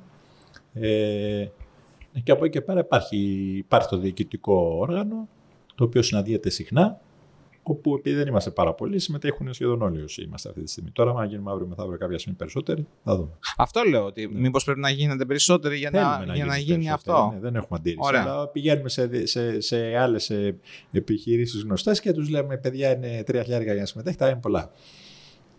Αυτό Ναι, είναι η συνδρομή. Τρία χιλιάρικα μόνο. Από τρία και πάνω. Α. Δεν είναι πολλά. Οκ, λοιπόν. δεν έχουμε, δεν όχι, έχουμε είναι- μεγάλο είναι budget, λίγα, νομίζω, γιατί για- Δεν για- λειτουργούμε. Δηλαδή, εμείς λειτουργούμε με έναν γενικό διευθυντή, οπότε είναι τα νομικά του έξοδα, τα νομικά έξοδα που υπάρχουν, τα λογιστικά έξοδα που υπάρχουν. Εταιρεία- Παλαιότερα έχουμε κάνει και καμπάνιες. Οπότε, όταν κάναμε καμπάνιες, βάλαμε όλη την αντίστοιχη συμμετοχή μας. Δηλαδή, την εποχή ο- που, ο- που ο- κάναμε καταχωρήσεις για το ΦΠΑ ειδικά, ε, βάζαμε την συμμετοχή μας. Ό,τι αντιστοιχεί στον καθένα βάσει ποσοστού πια, γιατί στην ουσία έχουμε ποσοστό. Ο ΣΕΤ, ο ΣΕΤΕ, by the way, ε, είμαστε μέλη στο ΣΕΤΕ εδώ και... Εντάξει, ο ΣΕΝΤ είναι πολύ μεγάλος σύνδεσμος. Ε, αυτό, αυτό θέλω να πω ότι... Δεν είναι, δεν είναι όμως μόνο αυτό. Είναι ότι πραγματικά υπάρχει ένα ταμείο, το οποίο ταμείο μαζεύεται από αυτού του είδους συνδρομές, δηλαδή δεν, δεν είναι, επειδή παρακολουθώ και τις, πηγαίνω και στις γενικές συνεντεύξεις, είναι φτιαγμένος με τέτοιο τρόπο, έχει τα περισσότερα μέλη. Είναι δηλαδή, πιο ισχυρούς και πιο σωστά οργανωμένους. Ακριβώς. Δηλαδή, τον ζηλεύω. Τον ζηλεύω και γι' αυτό είμαστε και μέλη κιόλας και γι' αυτό είμαστε και, και τόσο τέτοιο. Ζηλεύω αυτό που κάνουν και θα ήθελα πολύ, επειδή η εστίαση δεν, η εστίαση δεν εκπροσωπείται τόσο έντονα στο ΣΕΤΑ. Υπάρχουν επιχειρήσεις εστίασης που είναι μέλη του ΣΕΤΑ, αλλά δεν εκπροσωπείται τόσο πολύ όσο εκπροσωπείται ο κλάδος των μεταφορών, του τουρι- των ξενοδοχείων κτλ. που είναι θεωρητικά έτσι όπως το βλέπει η- ο συγκεκριμένος φορέας Ναι. είναι από τη δική τους πλευρά. Ε, η, εγώ, ας πούμε, μας θεωρώ τουρισμό σε πολύ μεγάλο βαθμό. Δηλαδή, θεωρώ ότι εμείς τα τελευταία 10-15 χρόνια έχουμε βοηθήσει πάρα πολύ. Ε, όταν λέω ε, εμάς, εννοούμε εστίαση, εστίαση και, και, Προφανώς, και ο- μπαρ. Σε οποιαδήποτε χώρα και να πάμε, η εστίαση είναι κομμάτι της φιλοξενίας Κουλτούρας, της χώρας. ναι. Και οποτε, οποτεδήποτε ταξιδέψουμε, μας ενδιαφέρει και το. Και να φάμε και να πιούμε ακριβώς. Προφανώς, που δεν γίνεται. Δηλαδή είναι και νομοτελειακά. Πρέπει να φας και να πιεις κάτι. Ναι, οπότε κοιμάσαι. Πάντα είναι κομμάτι του τουριστικού προϊόντος της χώρας. Ναι, απλά ε, για κάποιο λόγο στην κυβέρνηση το μόνο που στο μυαλό τους Εμείς είναι θέμε ως κλάδος- τουρισμός είναι η- ο, ο Εμείς ύπνος. θέμε ως κλάδος γιατί δεν έχουμε διεκδικήσει η φωνή μας να ακούγεται όσο, όσο αντιστοιχεί στον κλάδο. Αυτό. Συμφωνώ 100-200%. Από εκεί και πέρα όμως υπάρχει το πρόβλημα ότι έχουμε και διαφορετικές φιλοσοφίες μέσα στον κλάδο Ε, έχω, έχω απάντηση σε αυτό και η απάντηση σε αυτό. Κατά... Και δεν είναι εύκολο έχω, να έχω, ακουστούμε έχω, μια θε- φωνή. έχω θέση σε αυτό, αλλά αυτό συμβαίνει σε όλες τις χώρες. Συμβαίνει και στην Κύπρο, συμβαίνει και στην Ιταλία, συμβαίνει και στην Ισπανία, ενδεχομένως να συμβαίνει και στη Γερμανία, γιατί έχω συζητήσει με ανθρώπους οι οποίοι έχουν επιχειρήσει εκεί. Απλά το κράτος εκεί δουλεύει πολύ καλύτερα. Εντάξει. Ε, Γεγονός. όχι στην Ιταλία. στην Ιταλία είμαστε οι ίδιοι. Όχι στην Ιταλία. Στην Ιταλία είμαστε ακριβώς οι ίδιοι. Είμαστε αυτό που λέμε το ούνα ράτσα, ούνα φάτσα. Είμαστε ίδιοι σε όλα. Και στη Γαλλία το ίδιο. Για όσους πιστεύουν ότι η Γαλλία είναι λίγο πιο. Κοίταξε παντού. Ε, οργανωμένο παντού ο κράτος. κλάδος επιτρέπει παραοικονομία. Ναι, ε, για, μένα, για μένα στο κομμάτι Αλλά του. Και πάλι δεν αντιμετωπίζεται με τον ίδιο τρόπο, ακόμα και εκεί που καταλαβαίνουν ότι ε, η παραοικονομία υπάρχει. Αλλά να πω και κάτι άλλο, ότι ο κλάδος είναι και Καταφύγιο εργασίας. Τι σημαίνει αυτό; Καταφύγιο εργασίας σημαίνει όσοι δεν βρίσκουν αλλού δουλειά έρχονται σε εμάς. Δεν τους στέλνουμε. Τώρα μας λείπουν. Ωραία, ναι. ναι. Το λέω με την έννοια ότι ε, δεν χρειάζεται ιδιαίτερα προσόντα να δουλέψεις στην εστίαση. Δεν λέω να γίνεις καλός επαγγελματίας και να γίνεις καλός στη δουλειά, αλλά δεν χρειάζεται ιδιαίτερα προσόντα. Θέλεις ή αν έχεις, μπαίνεις να δουλέψεις. Οπότε, επειδή ακριβώς είμαστε καταφύγιο εργασίας και στις ανεπτυγμένες οικονομίες, οι κυβερνήσεις μας αφήνουν να είμαστε και λίγο σε ένα πλαίσιο όχι 100% διαμορφωμένο. Αυτό μιλάμε για τις δυτικές, για, ναι. τις, για, τις, για τις βόρειες χώρες. Όλες οι χώρες του κόσμου έχουν, έχουν, έχουν ένα έχουν, ε, κομμάτι της κοινωνίας που δεν μπορεί να βρει εργασία εύκολα αλλού. Οπότε απορροφούμε και, και κόσμο ο οποίος και συνήθως από κάτωτερες εισοδηματικές ομάδες οι οποίοι θέλει, πρέπει να βρουν μια εργασία. Οπότε σου αφήνουν και ένα... Το κάνουν σαν, σαν κοινωνικό έργο, ας το πούμε έτσι. Αυτό εννοείται. Και, και, okay. και από την άλλη, σε πολλές χώρες, επειδή μας εντάσσουν εργασίας, ε, μας αντι... οι κυβερνήσεις οι ίδιες ε, κάνουν πιο ελαστικό το πλαίσιο λειτουργίας, π.χ. Ε, χαμηλότερες ασφαλιστικές εισφορές από άλλους κλάδους κλπ. Και αυτά Χαμηλότερο ΦΠΑ. Αυτά είναι θέματα που θα έπρεπε να θέσουμε εμείς και να βάλουμε στο τραπέζι, ότι και το κάνουν, το, τώρα άκουσα ένας συλλόγος από Θεσσαλονίκη και το έβαλε στο τραπέζι, ότι, δεν ότι είναι άλλη η εργασία γραφείου 9 με 5, είναι άλλη η εργασία στο δημόσιο μπήκε, θα φύγεις μετά από 35 χρόνια με σύνταξη και είναι άλλη η εργασία στην εστίαση, γιατί καλός ή κακός δεν λειτουργούμε 9 με 5, λειτουργούμε όλη την ημέρα, Έχουμε ανάγκες, πρέπει να εξυπηρετηθεί ο κόσμος. Επειδή πρέπει να εξυπηρετηθεί ο κόσμος, διαμορφώνονται ιδιαίτερες συνθήκες εργασίας μέσα στα καταστήματα κλπ. Το οποίο όταν ο επιχειρηματίας είναι σωστός και οι εργαζόμενοι αντίστοιχα κατανοούν και δεν γίνεται κάτι συνήθως έξω από τη συμφωνία του εργαζόμενου. Εντάξει, υπάρχουν πάντα οι επιχειρηματίες που είναι κακοί, εκεί είναι άλλο θέμα. Ε, ε, ε πάνω σε αυτό το θέμα. πρέπει, πρέπει ο κλάδος να τα αναδείξει και να μπορέσει να τα διεκδικήσει. Εσείς, εσείς τέτοια παραδείγματα ειδικής μεταχείρισης του δικού μας του κλάδου έχετε κάτι πιο συγκεκριμένο. Εγώ, εγώ ας πούμε έχω, έχω την εμπειρία μου από την Κύπρο. Η ε, Αγγλία πάλι έχει πολύ ευρωϊκό φορολογικό καθεστώς ε, στις επιχείρησεις εστίας. Τα Φο, φορολόγητα κλπ και το κομμάτι των ασφαλιστικών εισφορών και του ΦΠΑ. Δεν ξέρω τώρα, αλλά αυτά όλα θέλουν λίγο μελέτη. Λοιπόν, εγώ έχω, έχω όπως είπα, συμμετέχουμε σε μια, στο, στο στηρίζω Χορέκα, ε, όπου έχει, είναι μια, ξεκίνησε σαν πρωτοβουλία της ΕΝΕΑΠ, όπου η ΕΝΕΑΠ είναι η Ένωση Αλκοολούχων Ποτών ε, εισαγωγών, Εισαγωγής, σε πάση περιπτώσει. Εισαγωγής, τέλος πάντων. Είναι, είναι οι, οι μεγάλες εταιρείες ναι, ποτών. Και τους και ο ειδικός φόρος κατανάλωσης. Και τους και, ένα, ναι, τους και ο ειδικός φόρος κατανάλωσης, το οποίο είναι. Παιδιά, ε, σε αναλογία, και εμένα με καίει πάρα πολύ, σε αναλογία σε σχέση με, την, ε, με τις ανταγωνιστικές χώρες, με την Κύπρο ας πούμε, η Κύπρος έχει 2,2, εμείς έχουμε 7,14 στο μπουκάλι. Ε, η Ιταλία έχει 2,9, εμείς έχουμε 7,14 στο μπουκάλι. Η Ισπανία έχει 2,5, εμείς έχουμε 7,14 στο μπουκάλι, οπότε δεν, δεν είναι μόνο ότι ε, είναι τέλος πάντων μέσα από αυτό όμως έμαθα εγώ πέρα από το ότι συμφωνώ με αυτό το πράγμα και θα θεωρώ δίκαιο για μας γιατί εμένα με, με καίει και το κομμάτι του αλκοόλ αλλά γενικότερα της εστίασης και θεωρώ ότι πολύ μεγάλο κομμάτι σε εισαγωγικά όχι άδικων, βασικά αδίκως φορολογημένων, ε, αδίκως φορολογημένου τζίρου κατά την άποψή μου. Δηλαδή το, το, το, το 24 στο αλκοόλ για μένα είναι λάθος. Στο αλκοόλ, στο, στο κατάστημα, στο, στο, στο μαγαζί, όχι στο, στο ράφι, στο σούπερ μάρκετ. Στο μαγαζί είναι λάθος το 24. Κατά την άποψή μου και θα σας το αναλύσω πιο μετά. Ε, τι θέλω να πω τώρα εγώ. Ναι, εντάξει, στο αλκοόλ, για να απαντήσω, στο αλκοόλ υπάρχει μια παγιωμένη αντίληψη, όχι μόνο στην Ελλάδα, ότι δεν πρέπει να θαρρύνουμε την ε, κατανάλωση αλκοόλ, οπότε φορολογείται υψηλά και δεν συμβαίνει μόνο στην Ελλάδα. Όλοι οι Ευρωπαϊκοί θα, θα, σας... το φορολογεί σε υψηλότερο συντελεστή από το τρόφιμο. Πολλοί, σας... φορολογούν, πολλοί φορολογούν και το τρόφιμο στην εστίαση, στον υψηλό συντελεστή. Θα σας, θα σας πω την εμπειρία μου από την uh, Κύπρο, λοιπόν.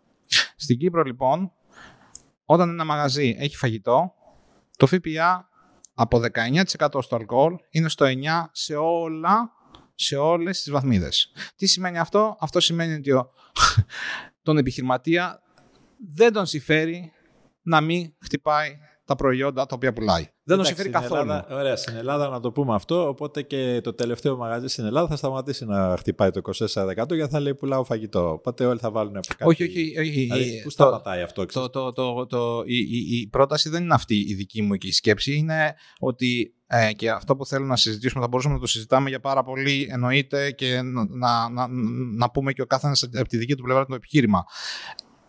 Ε, και αυτό δεν είναι και στα αιτήματα της, της θέσης, είναι αίτημα Καϊδαλίδη.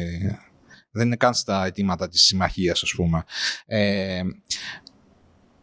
ως ε, οντότητα, ας πούμε, θα μπορούσε, θα υπήρχε η λογική ε, οντότητα ενώ της Ένωσης στην οποίας, στην οποία είσαστε μέλος και, και, και πολύ καλά και, και σούπερ και μ' άρεσε πολύ που το έμαθα σήμερα αυτό. Ε,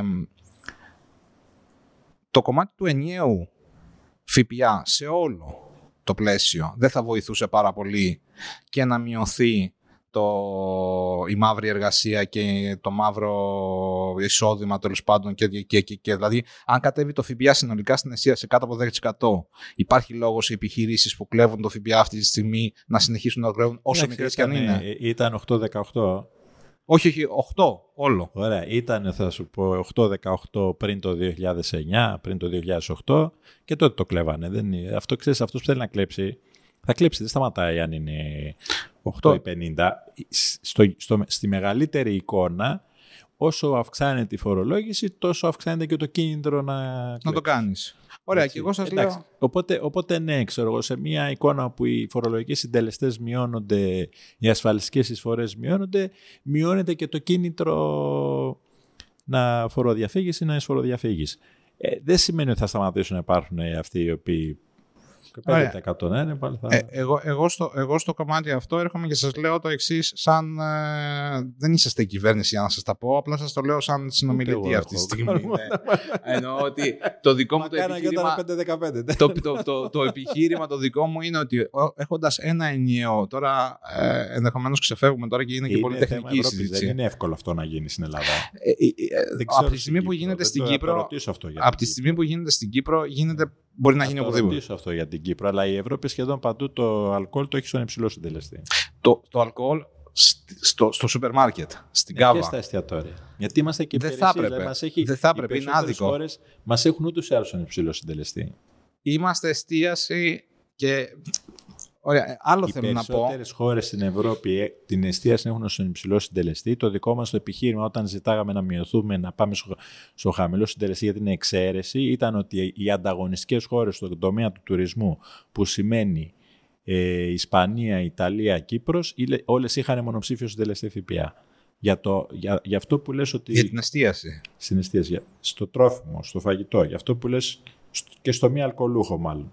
Γι' αυτό που λες ότι και το αλκοολούχο στην Κύπρο το έχουν σε χαμηλό συντελεστή, δεν το γνωρίζω. Το... Ε, δεν έχουν το, χαμη, το, το αλκοολούχο. Είναι η επιχείρηση όταν Πρέπει να, να, είναι ο Ντίνος εδώ, ο Κωνσταντινίδης, που θα μπορούσαμε να κάνουμε μαζί του ένα podcast για να μας τα πει αυτό της Κύπρου. Δεν είναι ότι δεν υπάρχει. Υπάρχει το φαγητό στο 9, ή δεν ξέρω αν έχει αλλάξει τώρα, και το αλκοόλ στα 19 στην Κύπρο. Όταν είσαι μπαρ. Ναι. Όταν είσαι μπαρ. Ναι. Ε, το, το 19 της εστίασης, ας το πούμε έτσι, μπορεί να γίνει αν έχεις φαγητό 9. Ναι. Στην κρίση, στην κρίση στον, στον COVID έγινε 5. Ναι, εντάξει, αυτό είναι το κάτι. Για όλα. Ναι. Τι σημαίνει αυτό; Αγοράζω αλκοόλ με 19, το πουλάω με 9. Για ποιο λόγο το θεωρώ εγώ δίκαιο, Γιατί ε, η υπηραξία που προσφέρουμε δεν είναι το αλκοόλ. Δεν, ε, πουλά, ε, δεν μεταπουλάμε αλκοόλ. Θα πω ότι ως επιχειρηματίε θέλουμε χαμηλότερη φορολόγηση και ότι όσο χαμηλότερη φορολόγηση είναι, ενθαρρύνεται και η κατανάλωση και σίγουρα και τα κέρδη των επιχειρήσεων. Και μετά τα κέρδη των επιχειρήσεων κάνουν πιο υγιείς επιχειρήσεις. όλο αυτό. Το αν θα κλέβουν, δώστε μου λίγο να σας το, το Το αν θα κλέβουν το ΦΠΑ, αν συνεχίζουν, γιατί το ακούω πολύ συχνά αυτό το επιχείρημα. Το αν θα κλέβουν το ΦΠΑ, ε, ποιος, θα ποιος, ποιος, θα, ποιος, θα, ποιος θα ζημιώσει, ας το πούμε έτσι.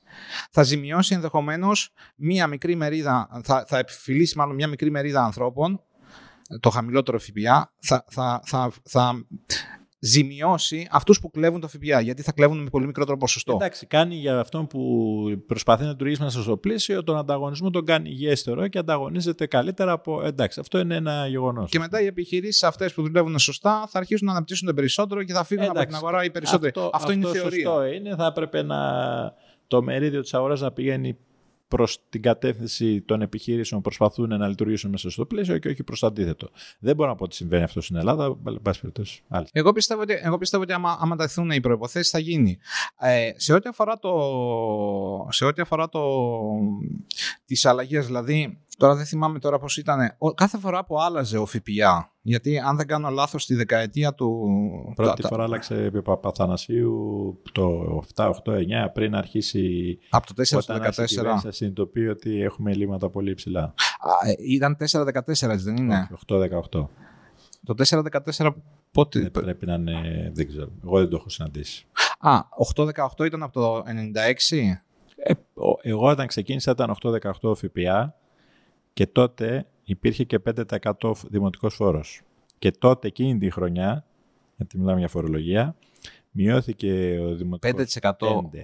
5%, 5% δημοτικός φόρος. Πω Παναγία μου. Και τότε μειώθηκε ο δημοτικός φόρος στο μισό, με εξαίρεση τα κέντρα διασκεδάσεως. Τα κέντρα διασκεδάσεως ακόμα και σήμερα έχουν 5%.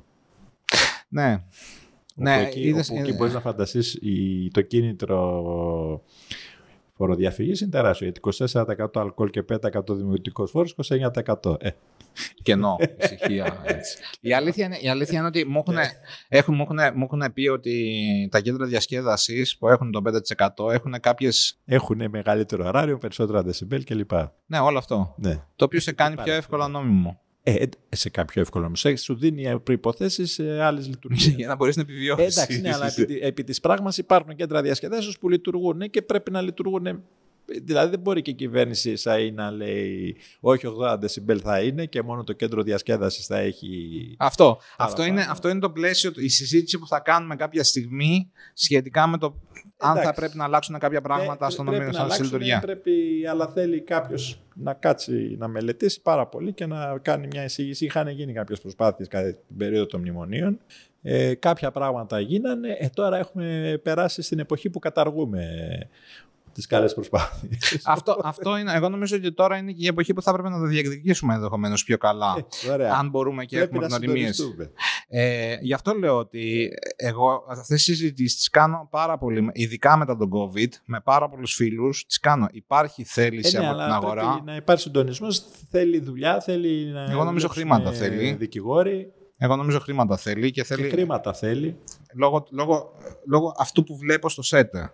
Και όταν, όταν έχεις ας πούμε 500. Δεν ξέρω πόσοι από τον κλάδο θα ήταν διατεθειμένοι να Όσοι το βλέπουν σοβαρά. Να είναι σε ένα σύνδεσμο ο οποίος θα παράγει έργο. Δεν είναι εύκολο. Γι' αυτό, γι αυτό, γι αυτό και εμείς τώρα είμαστε 10 μεγάλες εταιρείες που είναι εύκολο μεταξύ μας να συνεννοηθούμε να έχουμε αυτά τα χρήματα. Θέλετε να μου πείτε λίγο ποιε εταιρείες είναι μέσα σε αυτό το σύλλογο. Ο Βάρτε, ο Μιλό Γρηγόρη, ο Pizza Hut. Pizza Hut δεν υπάρχει. Η KFC τώρα. Πρώην αλκοολούχο, κάποιος ο οποίος να έχει βασικό προϊόν το αλκοόλ υπάρχει. Ε, δεν υπάρχει. αλυσίδες δεν είμαστε στο αλκοόλ, ας πούμε. Οπότε... Και όμως ε, ε, δεν είναι τεράστιο το, το μέρος του τζίρου σας από τα κρασιά, τα ποτά, τις μπύρες και, και, και, το κοκτέιλ; Όχι. Και σε εμάς. Εμάς είναι 12-13%. Από το τζίρο σας; Ναι. okay. Δηλαδή όλο είναι, όλο είναι το, το, το 85% ας πούμε του τζίρο είναι 13% κατά κάποιο τρόπο. Ναι. Οκ. Okay. Δεν, δεν ίσως, ίσως είναι καιρός να γίνεται λίγο πιο diverse σαν ένωση. Έτσι ναι. σας το λέω σαν, σαν τέτοιο. Κοιτάξτε, αυτό έχει και την έννοια να μπορούμε να αποφασίζουμε γρήγορα, να μην έχουμε διαδικασίες χρονοβόρες, να συναντιόμαστε γρήγορα, να ξέρουμε ότι αυτά είναι τα οικονομικά και αυτοί που συμμετέχουν ε, πληρώνουν και τους ψάχνουμε να τους βρούμε. Γιατί στην Ελλάδα, όσο το να πληρωθείς ε, και ειδικά στον κλάδο, και ειδικά στον κλάδο, να το πούμε αυτό, ότι υπάρχει ένα θέμα, ας πούμε, στο... Όταν, όταν, όταν υπάρχουν, ε, μου το ζητάνε άνθρωποι να, να μπω μπροστά, να κάνω αυτό το πράγμα πολλά χρόνια. Ε, υπάρχει πολύ μεγάλη θέληση στην αγορά. Και υπάρχουν και επιχειρηματίες οι οποίοι πραγματικά ψάχνουν. Ναι, με τη συζήτηση να την κάνουμε. Ε, στο, στο τέτοιο. Ενώ ότι εγώ θεωρώ ότι θα σας θα Ωραία, υπάρχει ο τρόπος, δεν είναι της στιγμής. Ναι, ναι, αυτό. Όχι, λέω, λέω σε τέτοιο, ότι θα γίνει σίγουρα αυτό και θα βγει. Ε, σε ό,τι αφορά το, το θέμα της επιχειρηματικότητας, τώρα πάμε στο, στο στην αρχική πάμε συζήτηση, γιατί είναι ωραία παρένθεση. Μια μεγάλη παρένθεση. Σε ό,τι αφορά την επιχειρηματικότητα, οι ασφαλιστικές εισφορές, είπατε πριν, ε, ε, είχα, είχα για κάποιο λόγο την εικόνα στο μυαλό μου ότι οι ασφαλιστικές εισφορές συνέχεια ανεβαίνανε. Τώρα δεν, είμαι, δεν μπορώ να είμαι ακριβής, αλλά από το τα τελευταία χρόνια, εν πάση περιπτώσει, έχουν μειωθεί. Τα τελευταία 15, ας πούμε, που το ξέρω, το ξέρω, το ξέρω τα τελευταία 15 σίγουρα. Ναι. Το, το 2007, ας πούμε, πόσο ήταν, θυμάστε; Δεν νομίζω, νομίζω ότι ήταν σταθερές, δεν νομίζω ότι αλλάζανε. Ναι. Σε, σε, σε, άλλο, άλλο παράδειγμα από την Κύπρο. Στην Κύπρο οι ασφαλιστικές εισφορές είναι 21% τώρα. Εντάξει, αυτό είναι θέμα. Αυτό είναι, κοίταξε, αυτά είναι θέματα γενικότερα της οικονομίας. Δηλαδή, ένα θέμα που έχουμε όταν συζητάμε σαν κλάδος, πάμε και λέμε στα Υπουργεία ότι λέμε ε, αυτό που, δεν μπορούμε να διεκδικούμε πράγματα που ισχύουν για όλη την οικονομία. Εκτός αν ε, γίνει κάτι, δηλαδή λέω εγώ, να αναγνωριστούμε ως κλάδος εντάσσεως εργασίας και να απαιτήσουμε ειδική μεταχείριση. Έτσι, πρέπει να γίνει αυτό το βήμα και μετά να πάμε να πούμε ότι δεν θα είναι ασφαλιστικές εισφορές στην εστίαση όπως είναι στο σούπερ μάρκετ, όπως είναι στην τράπεζα, όπως είναι στη βιομηχανία. Καταλαβες. Αλλά τώρα το πλαίσιο της οικονομίας αυτό είναι. Εντάξει, σε άλλες χώρες είναι χαμηλότερες, συνήθως είναι χαμηλότερες. Υπάρχουν όμως και χώρες με, με, μεγαλύτερη ε, ασφάλιση. Ε, ναι, ναι, στη Γαλλία. Στη Γαλλία, το συνήθως, και στην Ιταλία. Συνήθως το κράτος έχει και καλύτερες παροχές. Η Γαλλία ίσως να μην είναι το καλύτερο παράδειγμα ε, μου, έχουν, πει, ναι, είναι όμως μεγάλη. Δεν είμαι σίγουρος το καλύτερο παράδειγμα. Μια χώρα η οποία δεν πολύ λειτουργεί αυτή τη στιγμή. Οπότε πιάσουμε τη Γαλλία. Λέω, λέμε, ρε παιδί μου, ναι, ότι δεν είμαστε οι χειρότεροι σε αυτό το θέμα. Υπάρχουν και οι χειρότεροι από εμάς. Υπάρχουν και οι χειρότεροι, σίγουρα υπάρχουν και καλύτεροι. Ε, από, από την περίοδο αυτή, εσείς παρατηρώντας, όταν γινόντουσαν αυτές οι αλλαγές στο ΦΠΑ, γιατί αυτό ήθελα να κάνω σαν ερώτηση και ξεφύγαμε λίγο από εκεί. Ε. Όταν γινόντουσαν αυτές οι αλλαγές στο ΦΠΑ, ε, παρατηρούσατε αλλαγές στη συμπεριφορά των καταναλωτών; Επειδή ακριβώς υπήρχε και υπάρχει πολύ παραοικονομία, εμείς όταν γινόταν η αλλαγή στο ΦΠΑ δεν το βάζαμε στην τιμή πάνω. Δηλαδή δεν πηγαίναμε να κάνουμε 10% αύξηση τιμής. Το τρώγαμε στην ουσία από το, από το bottom line της εταιρείας. Ναι, το θυμάμαι ακριβώς, αυτό. Σαν... Ακριβώς επειδή δεν λειτουργεί ο ανταγωνισμός σωστά στον κλάδο. Οπότε όταν πήγε και το 13 το κάνανε 23, γιατί από το 8 στο 9, στο 11, στο 13 ήταν μικρά τα βήματα και εντάξει, εκεί μπορούσες να κάνεις 2% ανατίμηση. Έτσι, οπότε να, να μην το πάρεις εσύ όλο σαν κόστος. Αλλά όταν πάει η κυβέρνηση και σε μια εποχή ιδιαίτερα που ο κόσμος πιεζόταν πάρα πολύ και, και, και, και προσπαθούσε να μειώσει τα έξοδά του και μας αύξανε το ΦΠΑ κατά 10%, εκεί εμείς αναγκαστήκαμε όλο να το φάμε ε, από τα έσοδα της εταιρείας. Δηλαδή η εταιρεία είχε γίνει για όλο το διάστημα που το ΦΠΑ ήταν στον ανώτερο συντελεστή με αρνητική, με αρνητική κερδοφορία. Κερδοφορία όχι, με επιτά δεν ήταν αρνητικά, αλλά το κάστρο της εταιρείας ήταν αρνητικό. Και αναγκαστήκαμε και βάλαμε και χρήματα στην εταιρεία και λοιπά για να επιβιώνουμε. Γιατί, γιατί οι περισσότερες επιχειρήσεις το κλέβαν το ΦΠΑ. Είτε, είτε, είτε 24 ήταν 14, δεν τους απασχολούσε. Α, ε, ε, και, και εσείς στη συμπεριφορά. Και πολλοί εξ ανάγκης για να επιβιώσουν. Έτσι. Δηλαδή ναι, δεν ναι, ναι. ότι πολλοί το κάνανε για να επιβιώσουν. Για να επιβιώσουν, ειδικά την εποχή 12 με 15-16, έπρεπε να επιβιώσεις. Μειώθηκε και για κάνα χρόνο ε, από την κυβέρνηση Σαμαρά. Μετά έγινε η περήφανη διαπραγμάτευση και καταλήξαμε πάλι με 24. Ναι. Και, στο, και, και εκεί ήταν και ένα θέμα ότι, ότι εκεί ο κλάδος πουλήθηκε πολύ εύκολα σε συγκεκριμένη περίπτωση. Γιατί όταν κάνανε τη διαπραγμάτευση, το πρώτο πράγμα που δώσανε ήταν το 24% συναισθίες. Δεν τους απασχολούσε ιδιαίτερα. Γιατί και να εξηγήσω γιατί. Γιατί η συγκεκριμένη κυβέρνηση πίστευε ότι του άλλου θα φοροδιαφύγει ο κλάδος, οπότε ας το δώσουμε. Το οποίο αντίστοιχα επιβάρυνε όλους αυτούς που δουλεύανε νόμιμα. Το οποίο αντίστοιχα όλοι όσοι δεν ήταν σε αυτή τη φιλοσοφία αντιμετωπίσαν. Καταλήξαν να χάνουν 10% από το τζίρο τους. Ναι. Στο, στο, κομμάτι, στο, στο κομμάτι του, της κατανάλωσης εσείς παρατηρούσατε πράγματα, δηλαδή αλλάζει ο ΦΠΑ, ναι. Ανεβαίνει. Ναι, γιατί... Αν ανεβάσεις τις τιμέ 10% δεν θα πέσει η κατανάλωσή σου. Ακόμα και σήμερα, υποτίθεται είναι καλύτερες οι καταστάσεις που δεν είναι και πολύ καλύτερες, γιατί πολύ έχει, έχει ακρίβει πάρα πολύ ζωή. Ε, πάμε να ανεβάσουμε αύριο το πρωί τη τιμή 10% είναι ότι η κατανάλωση θα μειωθεί. Και, και φαινόταν αυτό έντονα και, και, και λόγω του. Εντάξει, υπήρχε τότε ήταν η οικονομία κακή, οπότε δεν ήταν μόνο θέμα. Εντάξει. Δηλαδή, εγώ- αναγκαστήκαμε- εγώ- εμείς, τότε, εμείς τότε το πήραμε όλο πάνω μας. Από τις 10 μονάδες δεν πέρασαμε ούτε δύο στον καταναλωτή, αλλά ούτως ή άλλως οι πωλήσεις δεν ήταν καλές εκείνη την εποχή. Οπότε τι, αν εμείς εκείνη την εποχή κάναμε και 10% ανατίμηση, θα είχαμε καταστραφεί. Οπότε απλά προσπαθήσαμε να επιβιώσουμε και με καλύτερη εσωτερική διαχείριση και με αλλαγές που κάναμε εσωτερικά κλπ. Σε ό,τι αφορά το, το κομμάτι του, των, των ασφαλιστικών εισφορών, οι οποίες δεν αλλάξανε, όπως λέτε, στην πορεία. Δεν έγινε, δεν υπήρξε σημαντική μεταβολή εκείνη την εποχή. Από το 97 μέχρι σήμερα, δεν. Τα δεν τελευταία χρόνια έχουν μειωθεί το, το, κατά το μεγαλύτερο ποσοστό από ό,τι έχει γίνει όλα τα προηγούμενα 25 χρόνια. το 5% αυτό που έχει μεθύσει τα τελευταία, νομίζω το 4,5 κάτι τέτοιο. Αν δεν κάνω λάθος, 2-3 μονάδες. 5, 5 είναι περίπου, είναι 4,5 νομίζω μέχρι στιγμής. Όχι, Οι ασφαλιστικές. Είναι περίπου 16% και η εργοδοτική εισφορά 22%. Έχουμε στο 37,5 είμαστε τώρα, ενώ ήμασταν στο 42. Είμαστε στο 42. μπράβο. Ναι, είναι, είναι 5%. Το, το θυμάμαι γιατί το, Ωραία, θυμάμαι, το εντάξει. ξέρω πολύ καλά. Ωραία. το, πλη... Το πληρώνεις. το, ναι, το πληρώνω. Το πληρώνεις. ε, σε, ό,τι αφορά το, σε ό,τι αφορά το συγκεκριμένο κομμάτι, εσείς, δηλαδή η επιχείρηση Fridays που ήμουνα εγώ 7 χρόνια, λειτουργούσε από την αρχή full on. Ναι. Άδειες, επιδόματα, 14 μισθοί, μπλα μπλα μπλα. Εγώ έτσι έμαθα, έτσι ζούσα πάντα. Ωραία. μετά τα Νυχτερινά, 18 μου, αρχές δηλαδή. κλπ. Ναι. Μετά τα 18 μου που ξεκίνησα να δουλεύω, στην αρχή στο Planet Hollywood. Τέλος πάντων, μέχρι τα 18 μου δούλευα σε διάφορα πράγματα, δεν είχα ούτε ένα ένσημο μέχρι τότε. Από το 18 μου μέχρι που έφυγα από το Fridays το 2007, είχα κολλημένα όλα μου τα ένσημα, είχα τα πάντα, τις άδειές μου κτλ.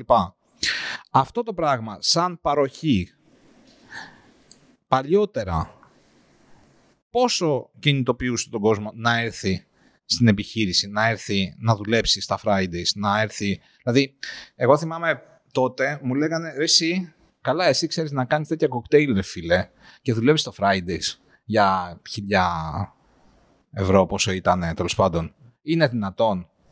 Γιατί έξω πήγαινες και πληρωνόσουν 100, 120, 150 ευρώ τη μέρα, χωρίς να... Είναι ένα πρόβλημα που αντιμετωπίζουμε και σήμερα ότι δεν αντιλαμβάνεται ο εργαζόμενος όλο το πακέτο, το ετήσιο, Το 14 μισθούς δηλαδή. το και τα... 14 μισούς, το πληρωμένες άδειες κλπ. Αυτό βέβαια έχει ένα κρυμμένο κόστος για εμάς τεράστιο. Πολλοί εργαζόμενοι, ειδικά όσο πιο νέος είναι εργαζόμενος, κοιτάει τι θα πάρει σήμερα στην τσέπη παρά ε, αν ε, παίρνει ένσημα ή πολλοί δεν κάνουν και τις πράξεις. Έτσι, για να καταλάβουν ότι το, Στο το τέλος της επί ημέρας 12 με το επί 14 έχει διαφορά. Αλλά εντάξει. Εντάξει, αυτό πάντα ήταν πρόβλημα. Δεν ήταν ποτέ. Ε, ε, εγώ βλέπω ότι στη Θεσσαλονίκη που το να βρεις ένσημο είναι σπάνιο. Συγγνώμη για τους Θεσσαλονίκη, αλλά εν πάση περιπτώσει. έχ- είχαμε πάντα πολύ πιο εύκολο να βρούμε εργαζόμενους και εκτιμούσαν πολύ περισσότερο ότι εμείς πληρώνουμε μες στο πλαίσιο. Και τα Και τα ένσια όλα. και τις άδειες και Ενώ όλα. Στην Αθήνα, στην Αθήνα ήταν πιο δύσκολο. Δηλαδή στην Αθήνα δεν είναι, δεν είναι τόσο μεγάλο πλεονέκτημα ότι λειτουργούμε μέσα στο πλαίσιο. Ίσως, όχι ίσως, μάλλον γιατί και περισσότερες επιχείρησεις στην Αθήνα λειτουργούν μέσα στο πλαίσιο από ότι εκτός πλαισίου. Ωραίο συμπέρασμα. Νομίζω, νομίζω Ωραίο. όχι μόνο Θα στον μπορούσε. κλάδο, Ναι, ναι. όχι μόνο στον κλάδο, Ναι, ναι. στο σύνολο, Στο της σύνολο. οικονομίας, είναι πιο εύκολο να βρεις στην Αθήνα μια δουλειά που θα Είναι ασχολείται ίσως περισσότερο, περισσότερο, από τη ο, Θεσσαλονίκη. περισσότερος ο έλεγχος Αλλά στη ενδεχομένως. Θεσσαλονίκη είναι και λίγο κανόνας και όχι μόνο στην εστίαση. Και εκτός εστίασης είναι πολύ δύσκολο. Ε, Να κάνουμε μήνυ στη Θεσσαλονίκη. τα τελευταία χρόνια, τα τελευταία δεν νομίζω πως δεν γνωρίζουν Δεν όλη ξέρω. την κατάσταση. Ε, Εγώ βλέπω αυτό, ότι επειδή εμείς στη Θεσσαλονίκη είμαστε από από τους κολανέ μου, ότι πάντα ήταν πολύ πιο εύκολο να βρούμε προσωπικό στη Θεσσαλονίκη.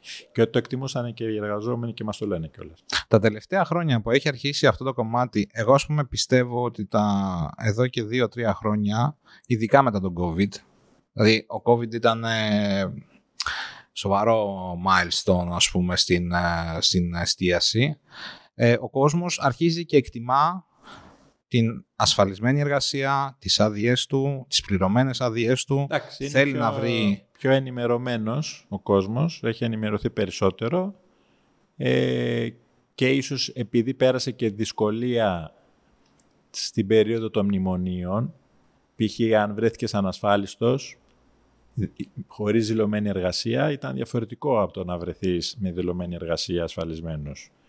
Έτσι, να πω εγώ τις αναστολές, τις αναστολές που είχαμε κατά τη διάρκεια της πανδημίας, αν, αν, δεν, ήσουν, αν δεν είχες κανονική πρόσληψη, βρέθηκε στον αέρα τελείως όταν κλείσαμε. Mm. Έτσι, οπότε αυτά που γίνανε στην εξαετία, 7 ετία από το 11 μέχρι το 19, μέχρι ψέματα πιο πολλά χρόνια είναι, μέχρι και την πανδημία αυτή τη δεκαετία μπασιετώση, εκπαιδεύσανε και τον κόσμο ότι ξέρεις το αγνοείς αυτό το θέμα γιατί θα το βρεις μπροστά σου κάποια στιγμή.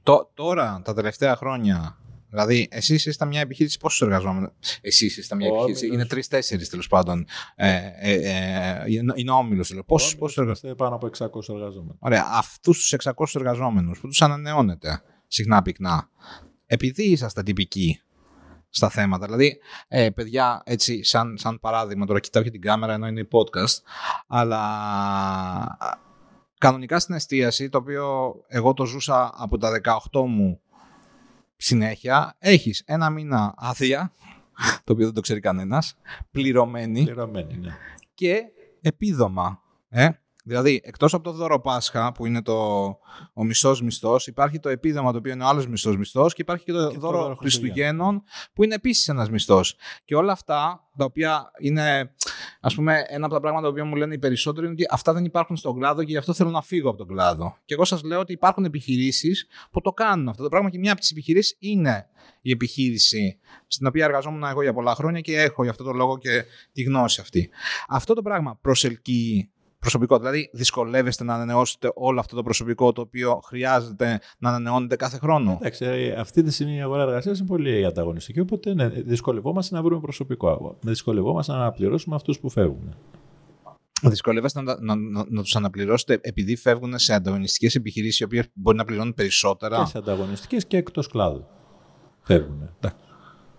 Ναι. Εντάξει, δεν θέλει ένας εργαζόμενο για μια επιχείρηση για πολλούς λόγους. Δεν είναι ανάγκη να φύγει μόνο για το οικονομικό, δεν τα πάει καλά με κάποιον πάνω από το κεφάλι του και φεύγει. Εντάξει.